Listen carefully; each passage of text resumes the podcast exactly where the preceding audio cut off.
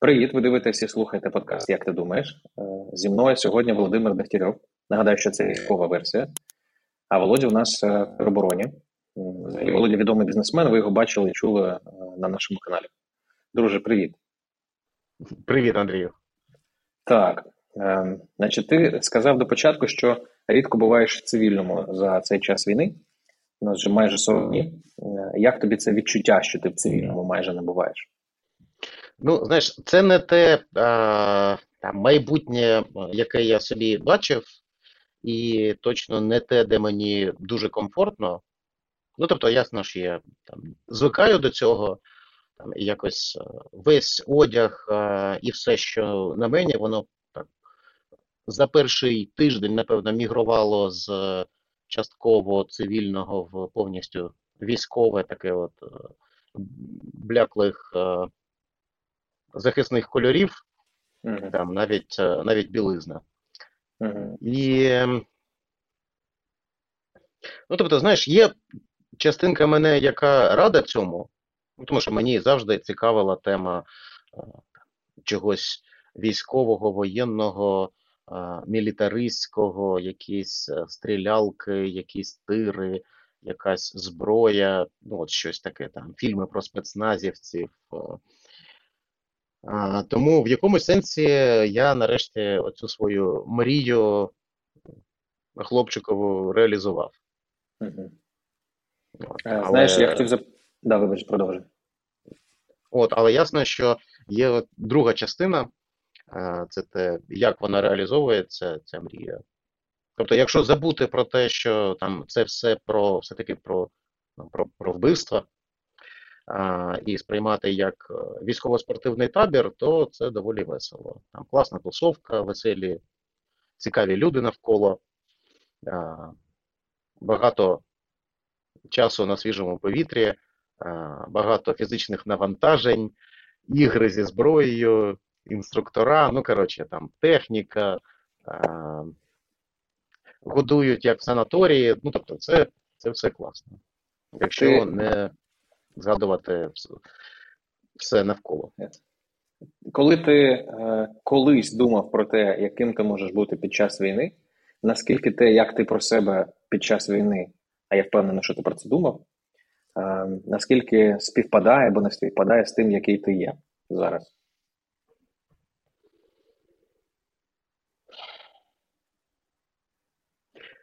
Я точно Ну, по-перше, я не думав про себе під час війни.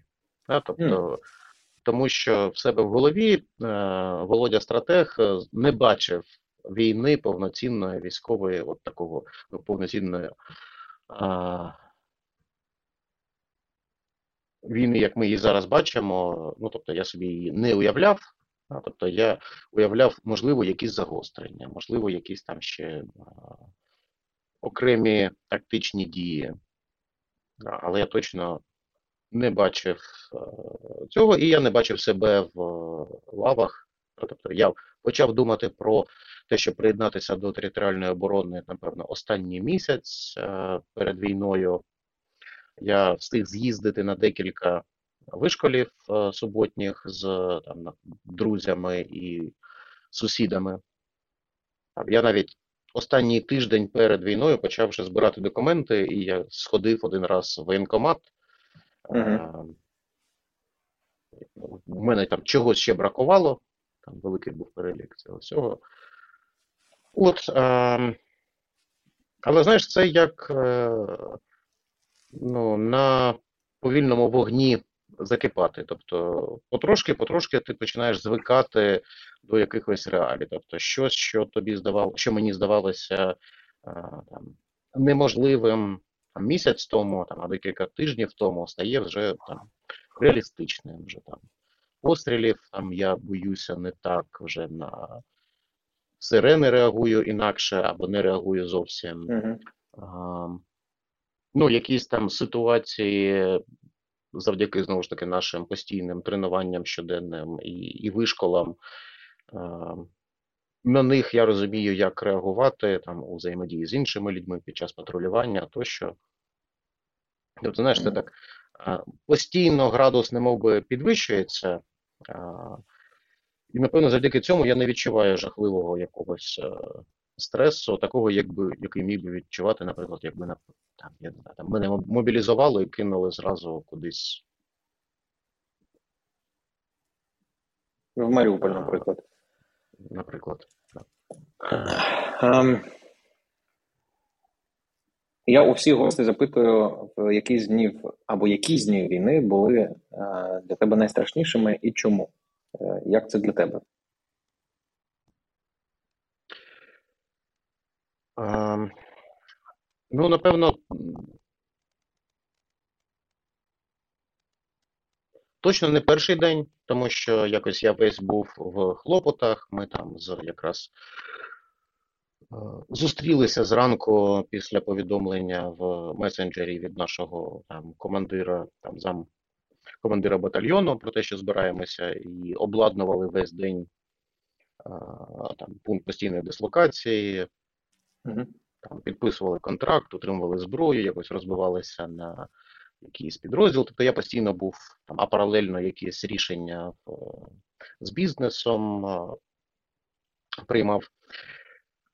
І не другий день, тому що ми були на патрулюванні, і ще знову ж таки, е, і напевно, ну. Четвертий день, коли я відвіз сім'ю до Львова, лишив їх там і поїхав назад, і ось цей там ранок, коли я переночував з ними і далі їхав, і я розумів, що от ми зараз прощаємося. Тобто тоді вони ще лишалися у Львові, там, і вже поки я їхав додому, додому до Києва, там, за ці декілька годин вирішилося, там, що вони поїдуть у Вільнюс, тобто вони наступний ранок вже опинилися в Польщі, потім в Вільнюсі. Ем, Ну, напевно, наступний момент, коли мені стало зрозуміло, що це все серйозно, коли на четвертий чи п'ятий день ми проходили тренінг з тактичної медицини.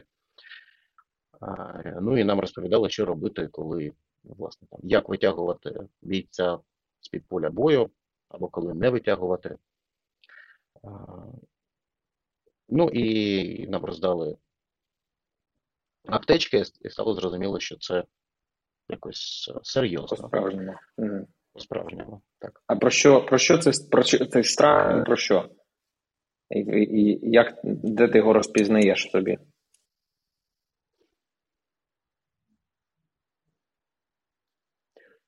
Ну, це таке дуже, знаєш, е, внутрішнє почуття того, що все може закінчитись, ну, для мене. Угу. Да, і що я Угу. чогось далі там не зможу зробити, побачити, відчути, прожити. От, ну, там друге за ним іде, знову ж таки, якось страх за сім'ю. Угу. А цей страх, це типу, як вони без мене, чи щось інше? Ну, перші дні це було страх за них. Зараз, коли вони вже у відносному, відносній безпеці там, і комфорті, то це як вони без мене. У вас регулярний з Олею і з дітьми зв'язок, я думаю. Ну так, так, там, там теж є інтернет і Wi-Fi. Це така підтримуюча. Я хотів запитати, моді- що опорами твоїми є при цьому? Слухай, ну опор є декілька. Є а, ритуали мої, знаєш, тобто я подумав, як я можу, незважаючи на якесь там життя в казармі, там патрулювання і це все, залишити якісь речі. Там я привіз сюди в казарму гірю, е. Угу. Ну і ці ритуали лишилися. Кава. Знову ж таки, я привіз сюди воронку, фільтри і е, дуже вдячний волонтерам Вадиму Грановському, Медхедз, які е, спонсорують наш е, взвод е, е, кавою під фільтр. От якісь такі дрібні е, речі. Далі, звісно, сім'я, спілкування з ними регулярно, знову ж таки, з, з Олею, з дітьми. У них там з'явилися тепер вже. Ми до останнього відтягували а, появу у Зої смартфону, і в неї був кнопочний. От, але зараз а, мої друзі з Вільнюса, які приютили їх, а, подарували Зої смартфон, і в неї з'явився смартфон. От, але вона цьому дуже рада. Ну я, в принципі, теж, тому що ми з нею тепер а, спілкуємося ще й так. Ну і і третє це оточення і люди, які тут поруч зі мною. Тобто, я розумію, ну, знову ж таки, там, мені пощастило, є в нашому підрозділі люди бувалі, які прийшли а, і АТО, і хтось там був в Донецькому аеропорту. І ну, і вони знають, що таке війна і як, і як на ній вижити. І я розумію, що там треба слухати, вчитися там не по Ютубу, не по форумах, а от по цих конкретних людях, які розповідають, mm. от, яких я слухаю, і в принципі розумію, що ну так, війна це страшно, але це може бути, ну, вона кажучи, професією, ну, рутиною. Mm. Тобто, що там теж є якісь правила. На нові рутини ти вийшов, от в тебе є підтримуючі речі, а нові створилися? Ну, напевно, ще ні. Тому що, знову ж таки, тут е, все дуже мінливо, там, починаючи від графіку, який в нас плаває, чи тобто там є 4-годинні патрулювання, які там, коливаються протягом доби. Відповідно, графіка як такого, е, ну, графіка дня або режиму дня його не існує. Да? Тобто сон це така умовна річ, вона трапляється там десь годину, десь десь три, десь десь п'ять, десь дві. Розмазано по по добі. Тобто зараз ми з, з тобою договоримо, і там о 12 я поїду на чергування до 4. Потім mm. буде пару пару годин поспати, потім буде ранкове шикування, після нього щось стане зрозуміло, чи можна ще пару годин доспати, чи кудись треба там далі їхати. А патрулювання ваші це по району, де ти де твоє ТРО, правильно? Вірно. І, і якщо я тебе правильно розумію, то ти з першого ж дня або там з другого дня, з 25 лютого, ти виходиш в патрулювання, чи тобі зустрічалися вороги, чи вам зустрічалися вороги? А, ну, якщо так, то вони дуже маскувалися, тому що в основному ну, ми все-таки до цього моменту були в тилу. Далі це може змінитися напевно, з тим, як рухається далі фронт, і відповідно потреба в е, цій функції там патрулювання, блокпостів, охорони громадського порядку, вона там зсувається на звільнені території. Але але, але тут все доволі е, спокійно і комфортно. Тобто там, ми слідкуємо за е, виконанням там, е, комендантської години, протягом дня там просто за громадським порядком реагуємо. Ну, по суті, ми посилюємо поліцію, там, десь СБУ, десь е, ДСНС, е, реагуючи на всі функції від підозрілої авто до пограбування магазину або якоїсь там побутової бійки, або підозрілого маячка десь на на будинку. Тобто це щось схоже mm -hmm. з, ну, по суті, Десь ти... муніципальну поліцію, патрульну поліцію. Ти зараз, як частина е, нової для себе команди, е, ти в ролі керівника цієї організації чи одного з тих, хто ну, сервує, хто служить. І як для я... тебе вже дід? Да. Ти солдат? Так, да, я рядовий солдат, е, і я вдячний за це, ну тому що в мене є досвід керування, але це зовсім інакше. Да, тобто я спостерігаю за своїм командиром відділення, командиром взводу, командиром роти. Ясно, що армія це окрема система, в якій є свої правила, і ну, і, і вони не зовсім перетинаються. Ну, тобто, Тут, е, знаєш, як в боротьбі, е, там, коли я готувався до якихось змагань, в мене, звісно, був свій якийсь план, але я виходив на килим і далі сильно залежало від того, який план в суперника. Ну тобто, mm -hmm. ти можеш собі малювати що завгодно. Ну тут приблизно приблизно те саме. В тебе можуть бути які завгодно плани, але от зараз там, я не знаю, хтось може мене викликати, я скажу. Там, Я пішов. Да, я пішов. А, І і це може статися там де завгодно, тобто, знаєш, там навіть е, в цих е, в вільні дні, там, коли є пару годин і нас відпускають кудись, то я все одно десь поруч з телефоном і і рацією, тому що можуть дьорнути будь-який момент, і навіть там в туалет і в душ я ходжу з з рацією. З рацією. І, ну, тобто, а, продовжуй. Да. Тож, я а, рядовий солдат, і я Ну, там, в мене є якісь там функції, де я можу бути більш корисний там, завдяки якимось своїм там навичкам роботи з текстами, комп'ютером, бухгалтерією, умовно кажучи, я став а, паралельно з основними своїми завданнями ще там писарем-діловодом, так сталося колективу, і на мене з'явилися різні таблички, звіти і всякі інші штуки, від яких мене завжди нудило в офісі. Воно, на, Цікаво, навіщо воно тобі далось? Запитання таке, Володя. А, якщо ти відповідай на це, а потім на наступне. Ні, ну, власне, все. Ем, запитання наступне. Значить, ти кажеш, я дивлюся на своїх командирів, і моя уява така, що ти взагалі ну, чувак, який круто вчиться, ти навчаєшся здорово. Я тебе багато років знаю, і ти суттєво еволюціонуєш щороку. І це не тільки про те, який ти psychologically, але ти і скіли можеш нові отримувати. А тут в тебе прям поле для отримання нового. І для мене цікаво, чому ти за ці майже 40 днів не те, щоб вже навчився, а на що ти дивишся, як насправді цінний досвід. Ну, насправді, все, що стосується е, е поводження зі зброєю, Мені здається, що це важливо. Ми багато часу там знову ж таки мені пощастило, нашому взводу пощастило. В нас класний взводний, який знайшов нам факультативно дуже крутого інструктора, яка нас ганяє регулярно, багато власне по бойовій підготовці,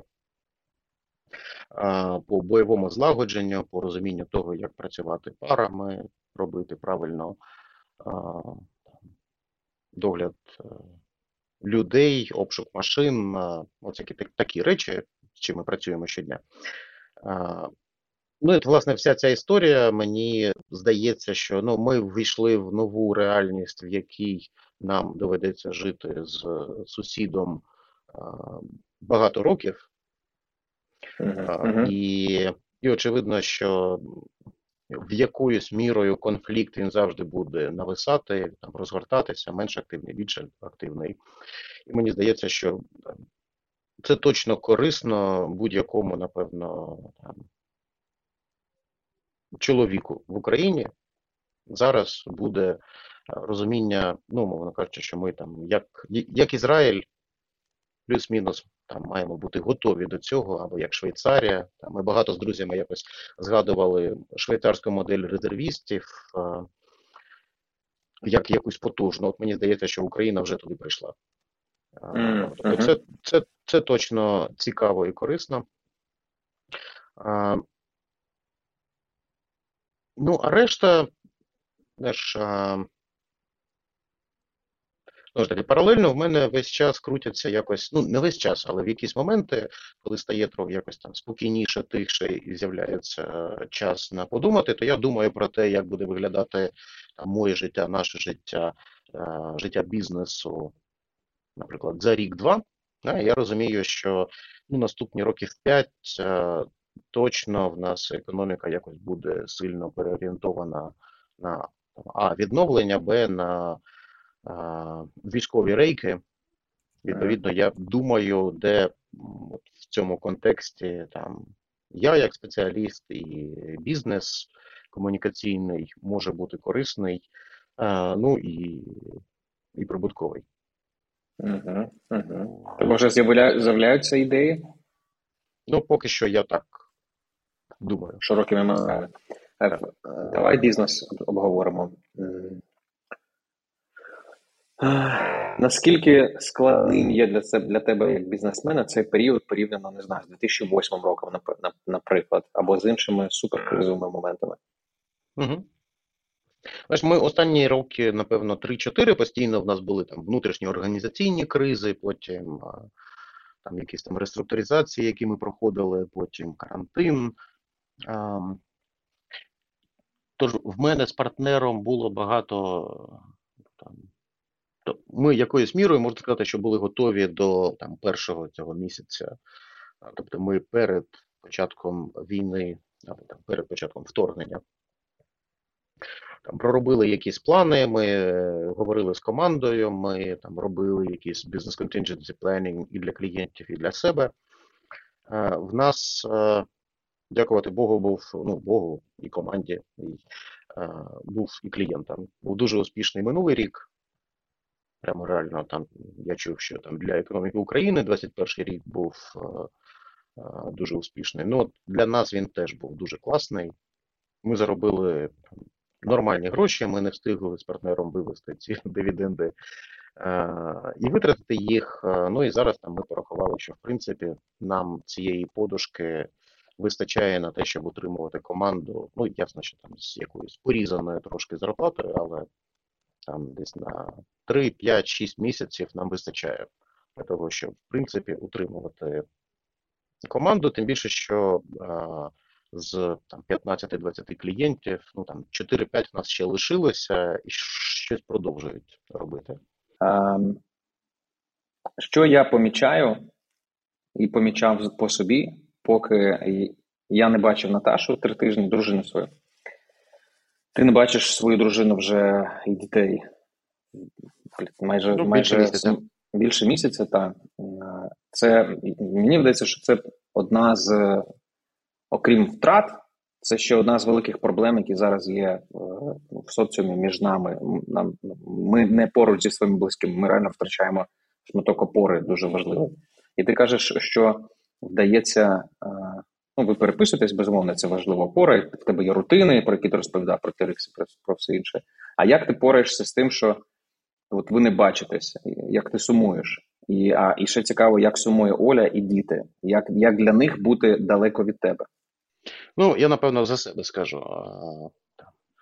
Як я з цим справляюся? Ну, ніяк не справляюся. Воно якось є, я я це переживаю. В якісь моменти більшу частину часу я проводжу в колективі, я живу в казармі, тут навколо завжди люди. Я ніколи, по суті, там не один, крім коли в туалет пішов, і то в сусідній кабінці хтось сидить. Тому, в принципі, тут нема дуже часу побути наодинці. Коли мене відпускають кудись е, в увольнення там на пару годин або буває на ніч додому, там таке трапляється, і тоді мені дійсно там сумно, коли я ходжу по квартирі, я бачу наш е, спільний бут, я бачу фотографії, я бачу малюнки, я бачу речі, які лишилися, коли ми збиралися швидко. От, е, ну, поки що, окрім того, що ми щодня зідзвонюємося із із Олею, із дітьми, і разом, і і поодинці, ну, якось нічого не знайшлося. Ну, Я живу одним днем, ну це фігурально. Тобто, в мене горизонт мій планування. Якщо раніше це були там, місяці і і роки. Там угу. Зараз він скоротився до там ще один день, ще один день, ще один день. Це Деколи велика зміна для тебе, мені здається. Ти ти вчиш, ти так. нас всіх вчиш як коуч, як планувати. Я навіть не знаю, як, як тобі це дається зараз. Ну, так само. Тобто, зараз е, це оптимальний варіант, оптимальний сценарій. Е, е, ти знаєш, як коли біжиш марафон, ну коли я біг марафони або якісь ультрамарафони. Згубно насправді думати про те, що мені лишилося ще там 56 кілометрів, 55 з половиною. Тобто я думаю про наступні 100 кроків. Я думаю про відрізки там до наступного стовпа пробігти. От зараз приблизно та сама історія. Тобто я розумію, що переді мною марафон, він колись закінчиться, коли я не знаю. Зараз мені нема сенсу особливо думати і планувати стратегічні плани чіткі з якимись дедлайнами довгостроково. Тобто мені є сенс, ну тобто в мене є там обмежені зовнішніми обставинами, там наказами командира, а тобто, що я буду робити завтра. Трошки більше в мене горизонту планування в бізнесі моєму, тому що там я все-таки думаю про те, чим би ми займалися там за 2, 3, 4, 5, 6 місяців там, нашої подушки фінансової, там всього, що ми з партнером і агенцією заробили. Ми порахували, вистачить місяців там на 3, 5, можливо, 6 е, утримувати команду. Да, Я думаю, що за цей час стане зрозуміліше, яка з гіпотез, яку ми собі намалювали, вистрілить. Там у нас є декілька гіпотез, куди може піти розвиток агенції. От ми зараз е, в ту сторону дивимося. Команда якось розсипалася по різних країнах, осіла, якось устаканився там бут. Е, люди налагодили менш більш е, свій побут, організувалися, вийшли на зв'язок і почали працювати. О, клієнти там клієнти залишились? А, Ну, напевно, десь третина чи чверть клієнтів залишилися. Тобто, ясно, що це нам вистачає, може, там на чверть е, витрат. Угу. Да, але я, я ж кажу, що поки що ми витрачаємо всі зароблені минулого року гроші. Там, ну, умовно кажучи, нова машина і ремонт в новій квартирі зараз е, не на часі. Після не, війни, не на часі. після перемоги. А в ем, Знаєш, коли я читав Чечоткіна про те, як як жахливо бачити бізнес, який вони з дружиною команди будували 18 років, ви бачите, як як його а, знищують при ньому, це розетка. Я хочу тебе запитати, чи є в тебе подібні відчуття? Так, я розумію, що комунікаційний бізнес він в нього форма інша, в нього матеріальний матеріальний стан зовсім інший. У вас є офіси, люди це все, що є, наскільки я можу собі уявити. Зараз не до BTL. В тебе є це відчуття, що нищать те, над чим ти так багато працював, і цього може не стати. І як це? Напевно, через те, що ми майже повністю віртуальний бізнес, такого чіткого відчуття нема. Тобто, дійсно, наш єдиний, ну ні, ну, наш один актив це люди, а інший це репутація і історія. Носії історії це я і мій партнер. Ну і ми, якщо подивитися, там багато з тих клієнтів, проєктів, над якими ми працювали там 10 років тому, ніхто крім нас е, там і не пам'ятає, бо це нові люди в команді. А, Тобто я розумію, що в принципі ми відбудуємо в будь-який момент в будь-якій країні цю історію, якщо вирішимо її продовжувати будувати таким чином. Для мене, знаєш, в якийсь момент я зрозумів, що окей, так як раніше, вже не буде ніколи. От Всі ці якісь там мої ідеї, плани, а, ще там щось, ну, коротше, а, мрії, які були, ну, на них можна поставити крапку і починати придумувати нове. Ну, Тобто, це не, не значить, що далі буде гірше, просто воно буде інакше, не так, як було до цього.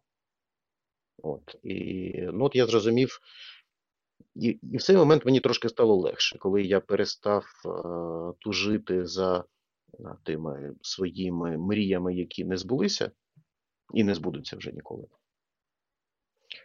Е, і дозволив собі почати якось думати в сторону того, окей, як може виглядати це далі. Ем, я, знаходячись на Кіпрі, регулярно відчуваю себе е, ніяково і з великою кількістю провини ем, про декілька речей. І дружина моя, навіть коли повернулася, не повернулася, приїхала сюди з, з України, виїхала. Вона відчуває також багато провини. Про що? Про те, що е, я там не там зі зброєю, в інший день відчуваю провину про те, що я взагалі просто не там. В, в третій день відчуваю провину, що я недостатньо роблю. В четвертий день я відчуваю провину, що я не відчуваю нічого. Е, і мене це ну, це складно. Це це бляха складно. Я бачу немало людей, які готові декілька слів сказати про те, про свої відчуття провини. Чи є в тебе подібне відчуття, чи ти помічаєш його навколо? Ем, як ти ти багато з цим терапії в цілому працюєш? Як ти думаєш, що з цим робити? Ем, Слухай, я бачу це в себе, я бачу це навколо. Там, Мені здається, деколи там заскакувати на наші онлайн, на свою онлайн-терапевтичну групу.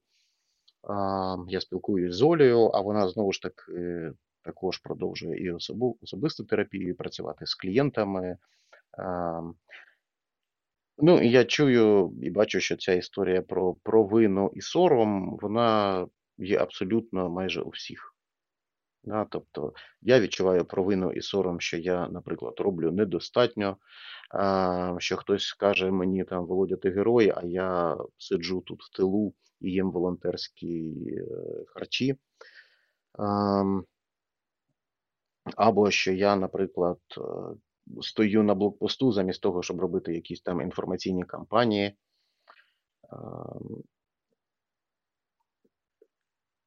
Так сталося, що я був в Україні, а не за кордоном, і в мене нема вибору там поїхати чи не поїхати, ну або там не було. Да? І я вдячний тому, що в мене не було цього вибору, і я тепер, ну тобто, в мене нема вибору поїхати чи не поїхати. Тобто мені менше а, в цьому сенсі менше менше свободи для мене добре для якихось моїх внутрішнього відчуття. А, Ну і так цікаво, що на нашій психологічній групі теж всі говорили про свою провину. Хтось через те, що не в Україні, хтось через те, що робить не те, хтось через те, що в нього занадто все добре. Тобто, я думаю, що це згубна історія, ну тому що завжди буде хтось кому гірше, і якщо міряти себе за цим критерієм, то ну, ти тупо завжди програєш. От. Що з цим робити, я не знаю. І я але, я думаю, що нам але... треба це осмислювати. Не так, тільки точно. нам двом, а нам як нації. Нам як нації. Про націю. Давай про волонтерів зараз запитаю тебе. Мені видається, що цього разу так було в 14-му, так було в 4-му. Волонтери знову беруть на себе частину функцій держави. Ем, і якось так з нею впораються на достатньому рівні, чи тут не зрозуміло, що таке достатньо чи достатньо, і ну точно they make a difference.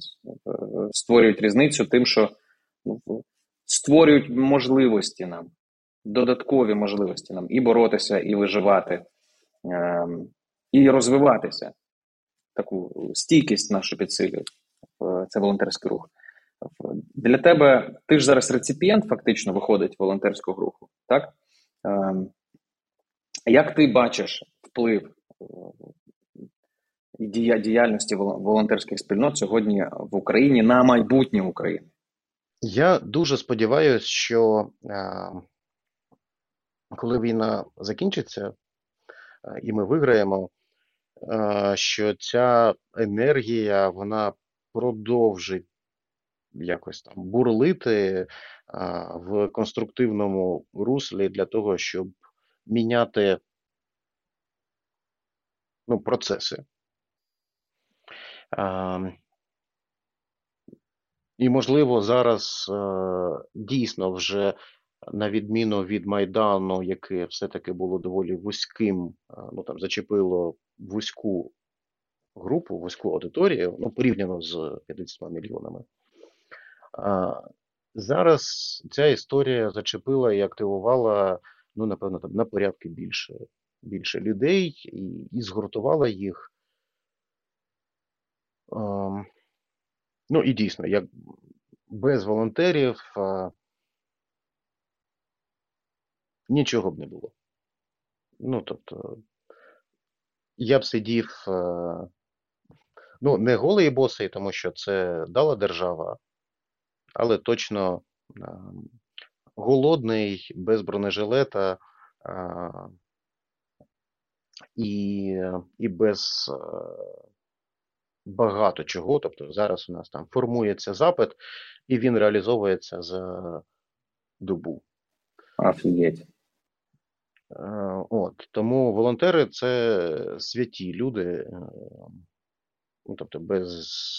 І я розумію, що люди там витрачають, можливо, зараз там якісь свої останні гроші на війну. І, е, ну, і це і, і люди, і бізнеси. Да, знаєш, так цікаво. Я бачу бізнеси, які кажуть нам: фіг з ним, ось 10 наш, наших авто забирайте. А є такі, які кажуть, е, що там треба мастил, там. Добре, скажіть, скільки треба, ми сформуємо комерційну пропозицію. Мгм. От, е, ну і ясно, що це два, два різних підходи. От, і я все записую. Ти ж у нас писар. Так. Так. І я, я сподіваюся, що волонтери і інші люди е, теж записують. І, і ця історія вона повториться. Один з моїх улюблених подкастів вечірніх це Поплава. Мгм. І дійсно, коли я слухаю обсяги, е, які роблять, і, і питання, які обговорюють по суті волонтери, да, ну так, вони забрали на себе велику функцію е, держави. От, це до того, що якби нам вдалося продовжувати оцей тиск і контроль громадський над іншими функціями держави, не тільки в, сенсі військовому, а і чому завгодно, то дійсно ми мали б зовсім іншу країну. Зрозумів тебе. Ем, я усіх своїх гостей запитую, як регулярно ви читаєте новини сьогодні? Як, як регулярно ти читаєш новини, Володя? Ем, і як змінився споживання, змінювався за 40 днів? Я читаю новини раз або два на день. Тобто я заходжу на правду і передивляюсь е, останні новини, зазвичай це десь ввечері, і буває ще зранку. Mm-hmm. От, і це все.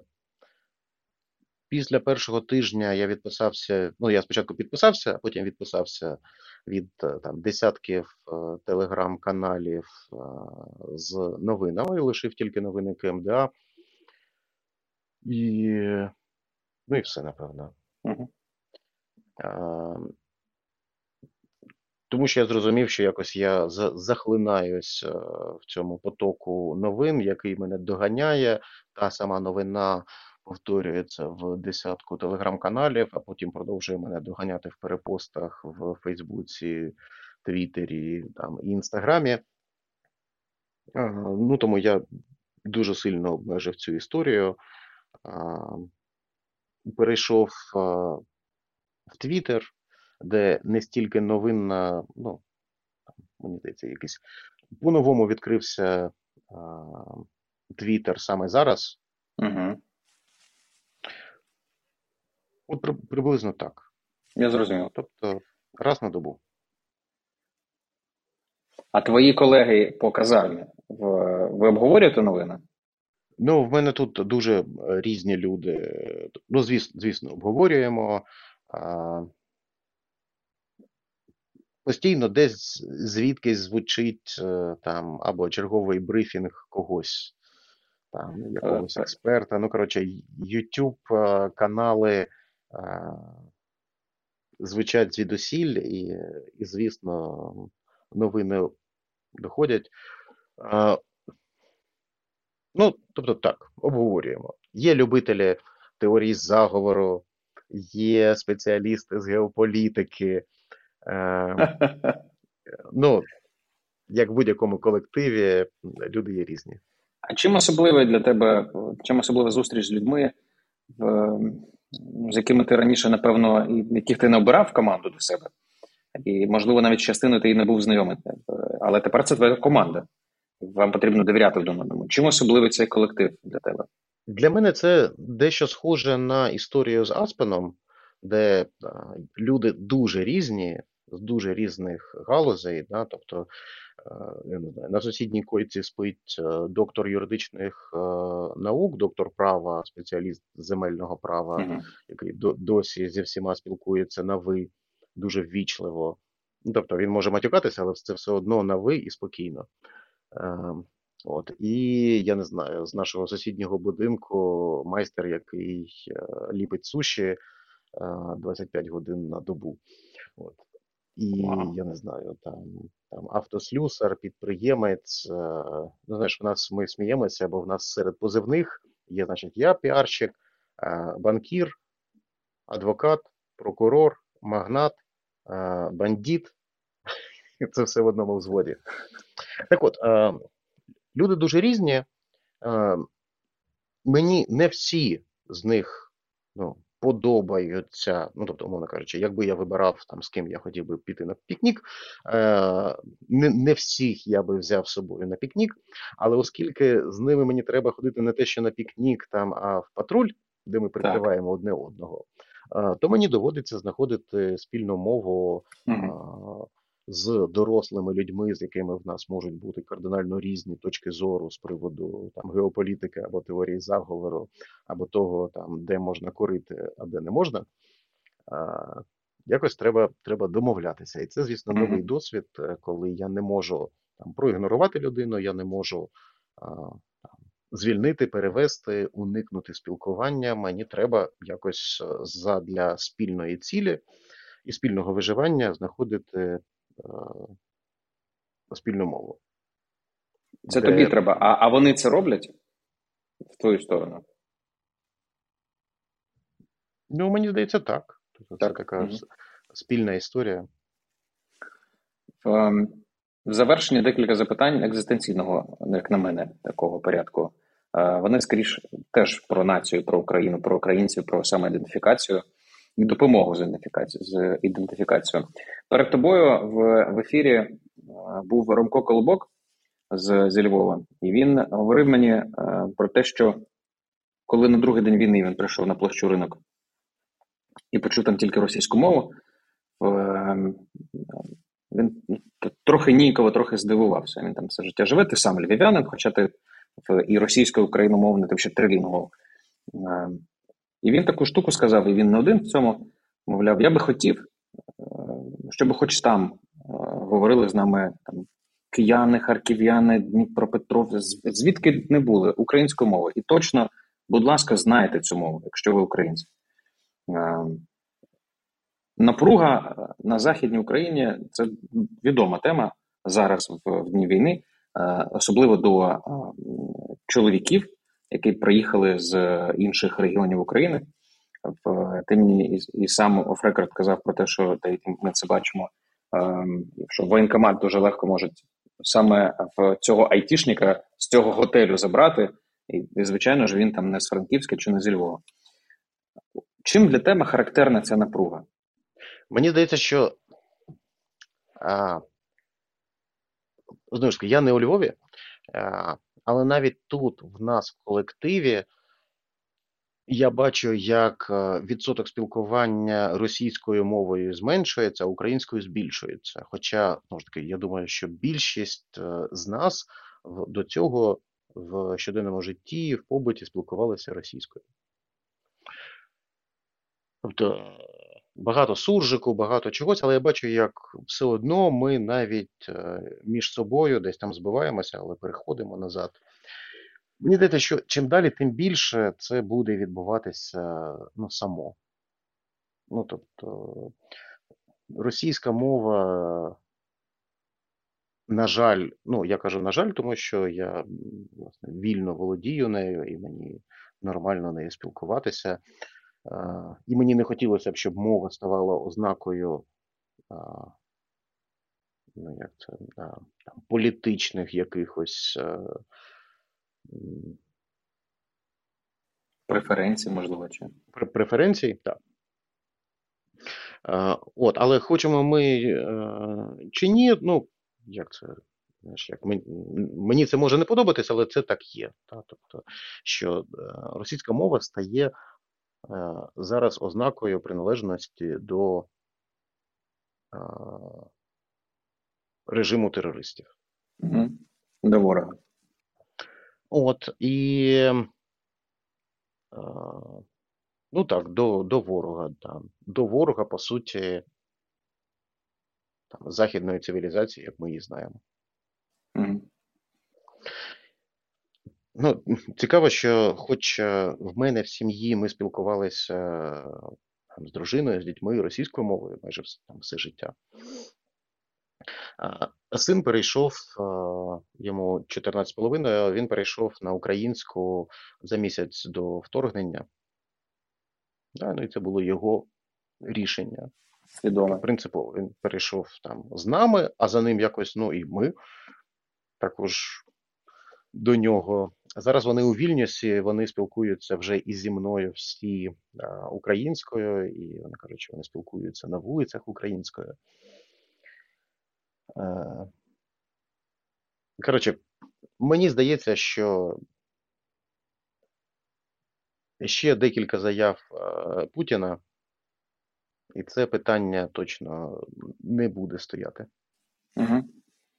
А як ти е, про про росіян?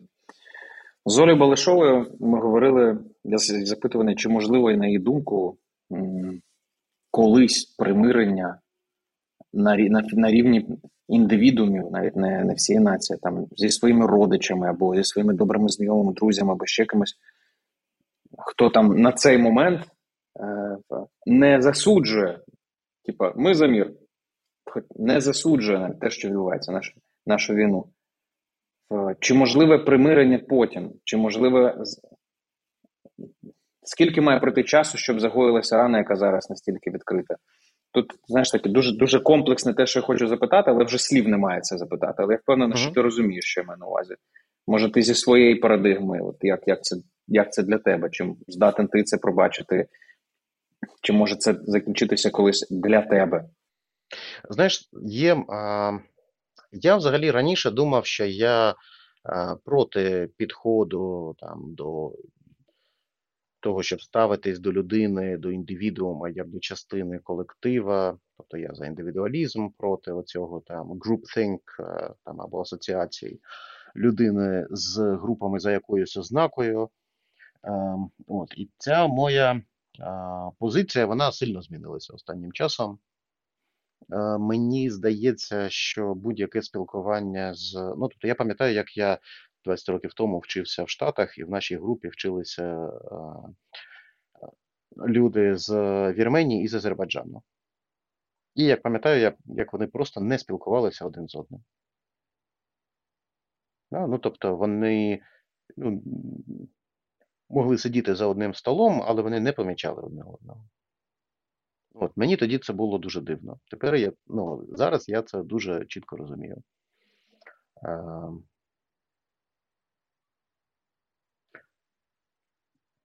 В мене є один контакт е, в Росії. Це людина, яка мені написала там в один з перших днів і продовжувала писати. Так? Ну, все. Все. А, Тобто далі, ну і якісь зараз стаються контакти, наприклад, з російськими журналістами, які живуть десь е, або якимись там е, людьми з медіа, які хочуть висвітлити цю історію, е, які мені пишуть. І для мене є такі два.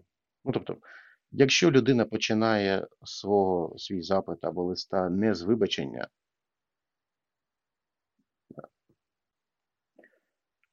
це це один показник. Другий, я кажу, Покажіть мені ваші попередні репортажі, де щось писалось би про режим Путіна. Ось так. Ось так. Ну, тобто, навіть коли мені кажуть, що ми там анти е,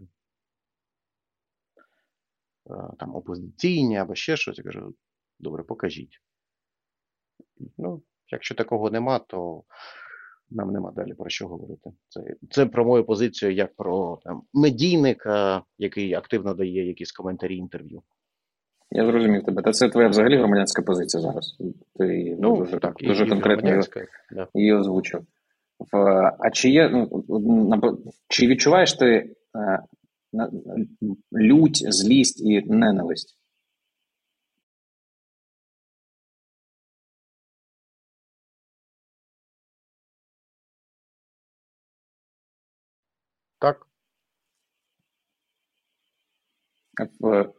Що з цим робити?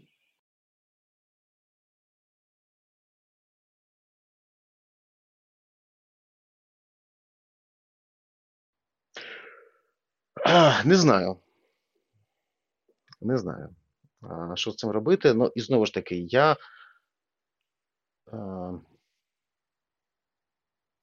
На дуже далекому цієї шкали, да, тобто я розумію, що в принципі особисто мене це ну, не сильно. Хоча, ну як, там, знаєш, мої діти вже знають, що таке спати у підвалі. Вони знають, що таке по команді прихилятися, коли ми їдемо в машині. Угу. А, Вони а, зараз живуть в іншій країні, куди вони втекли, і вони в них нема чіткої картини майбутнього там і де вони будуть жити далі. Ну тому, коли я думаю про те, що окей, знаєш, я я думав, що якось е, на мені там і дружині закінчиться ця історія людей, травмованих режимом. Mm. Я думав, що в принципі наші діти виростають вже менш більш ну, умовно там здоровими людьми. Ні. Mm. Да? І мені я не можу собі уявити, що відчувають люди, е, в яких гірша історія, ніж в мене. Я також. Я також. На завершення е, спробуй йому, спробуємо надати силу нашим слухачам та глядачам, якщо це можливо. Ем, заради чого, Володя, ти захищаєш нас?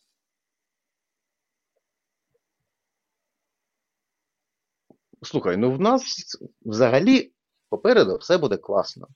Просто не так, як ми планували. От, Якось інакше. Так. А, І не факт, що гірше, просто знову ж таки там інакше. Просто, а, як е, кажуть в моєму улюбленому тепер а, подкасті а, Фронтова поплава, коротше, русні пізда. А в нас все буде класно. Україну помітили. Україна стала помітною нацією і країною у світі. Угу. І тепер мені здається, нам всім важливо це вікно можливостей використати. Я з тобою точно погоджуюсь. Я тебе обіймаю, тисну руку. Я тобі дякую за поки що твою тилову службу. Будь ласка, будь здоровим і живим і разом переможемо. З вами був Володя Дегтярьов, а ви слухали і дивилися подкаст Як ти думаєш? Щасливо.